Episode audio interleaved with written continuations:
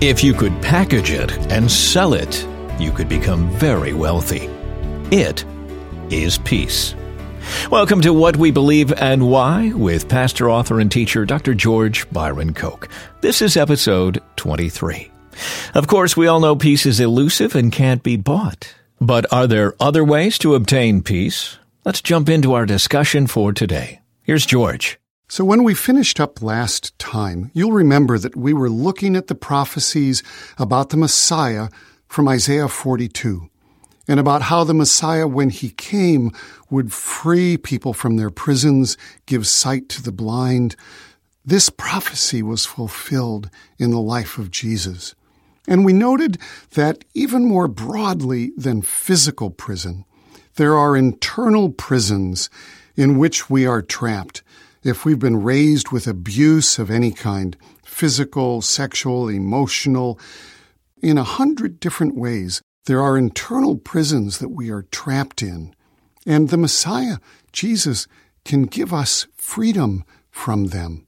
But now we need to look at the nature of that to understand what freedom in Christ is truly about. What is the freedom Jesus gives? Is it just to be cut loose from our sin?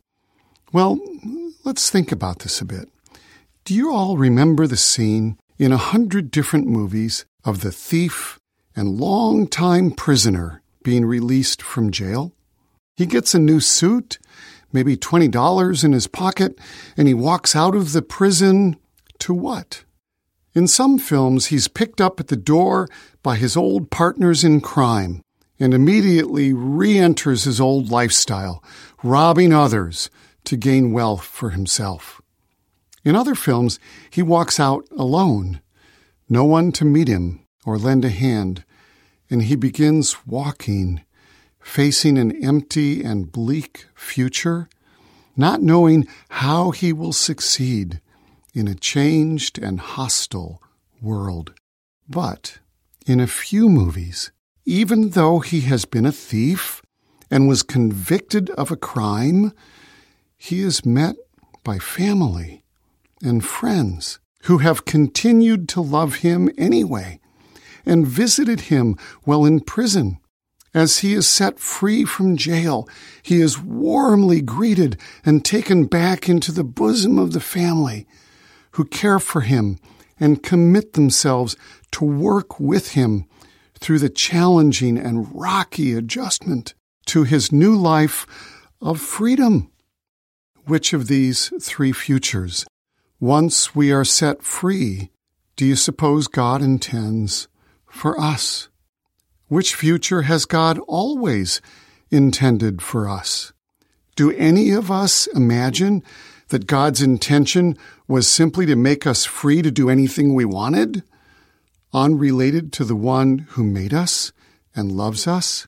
Is the purpose of freedom in Christ to live unguided and vain lives, pursuing wealth or addiction or entertainment or laziness or self indulgence to go back to the life of sin from which we were freed?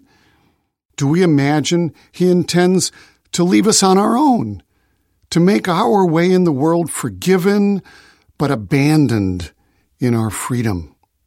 Rather, what comes with freedom after forgiveness is just exactly what God has always desired from us. Us. Jesus said this A rich man had a fertile farm that produced fine crops. He said to himself, What should I do? I don't have room for all my crops. Then he said, I know. I'll tear down my barns and build bigger ones. Then I'll have room enough to store all my wheat and other goods. And I'll sit back and say to myself, My friend, you have enough stored away for years to come. Now take it easy. Eat, drink, and be merry. But God said to him, You fool, you will die this very night. Then who will get everything you worked for? Yes, a person is a fool to store up earthly wealth, but not have a rich relationship with God. That comes from Luke 12, verses 16 through 21. What is important is not just the point Jesus is making about wealth and its inability to give eternal life or even complete satisfaction, but what he says about a rich relationship with God. That is what he has always desired a rich relationship with us. Now, isn't it true for many of us and for much of the church around the world that our focus is not on a rich relationship with God, even as Christians? It's about something else that appears religious or spiritual or even holy, but it is just us acting in what we might imagine is a religious, spiritual, or holy way. God is not in it. We may think it is better than wealth, but it is the same action of the heart. It is idolatry. Sometimes this religious spirit is a certain kind of behavior or a certain kind of dress. Sometimes it is adherence to certain doctrines, which may even be true and important. But the focus is on the behavior, the dress, or the doctrine, rather than on a rich relationship with God. It is making an idol and missing God. So Jesus focuses us on relationship with God. And each one of us needs to take this personally because this is what Jesus wants for us and from us. It's what Jesus wants for you and from you, just as he does for me and from me. It's what the Holy Spirit wants for us and from us. It is what God the Father wants for us and from us rich relationship with our Maker. We were not created to be abandoned, but to love and be loved. In the face of this, we chased other gods like wealth, status, fame, success, and we abandoned our source. We imprisoned ourselves in our lusts, far more than just sexual desires, and we couldn't escape. Yet, though we abandoned him, he came to find us, sacrificed himself to free us from our prison, and called us back to his bosom. He wants us to live with him, with the family, and he will work with us through the rocky and challenging adjustment to this new life of freedom. It is what he has always desired for us. Jesus makes the promise this way in John 14 Anyone who loves me will obey my teaching. My Father will love them, and we will come to them and make our home with them. That's pretty clear. Jesus says we, plural, will come to them and will live with them. The family, the Godhead, if you will, comes to those who had been lost to live with them. In this passage, Jesus goes on to promise peace and the Holy Spirit. Peace I leave with you. My peace I give you. I do not give to you as the world gives. Do not let your hearts be troubled, and do not be afraid. The peace Jesus speaks of is not the absence of war or absence of conflict with another, but an inner gift from Him of His own peace, in order that our hearts would be calm and fearless. Consider what His peace looked like.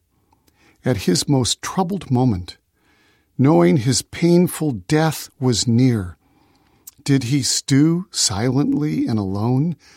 Did he drink away his fears?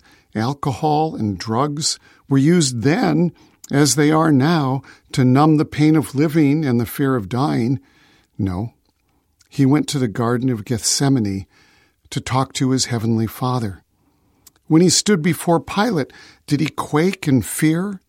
No, he was calm, fearless, resolute. When he was whipped and scourged, and a crown of thorns pierced his head, he endured it, unafraid. When he was mocked and spat upon, he was at peace. When he was crucified, he calmly spoke to a condemned criminal and promised him paradise that day. He gave the disciple John to his mother. He forgave the soldiers and others who were killing him. Such was his peace. It is this peace, his peace, that he freely gives us, that our hearts might not be troubled or afraid. It is a peace that is not the absence of strife, conflict, or pain, but of calm poise in the midst of it. Such is the peace of Christ. We obtain it by allowing Him into our lives and into our hearts. This is the peace, the shalom of Christ. It is a state of the soul when we have accepted His forgiveness and His freedom, when we have trusted in Him as Lord and Savior, and He comes to live with us, gives us His Holy Spirit. This is the peace of Christ. Well, there you have it peace, not the absence of strife, but the presence of God. Thank you, George. That's a valuable insight. Despite just landing that rich truth, we're not done yet. More to come. We'll continue right after this break.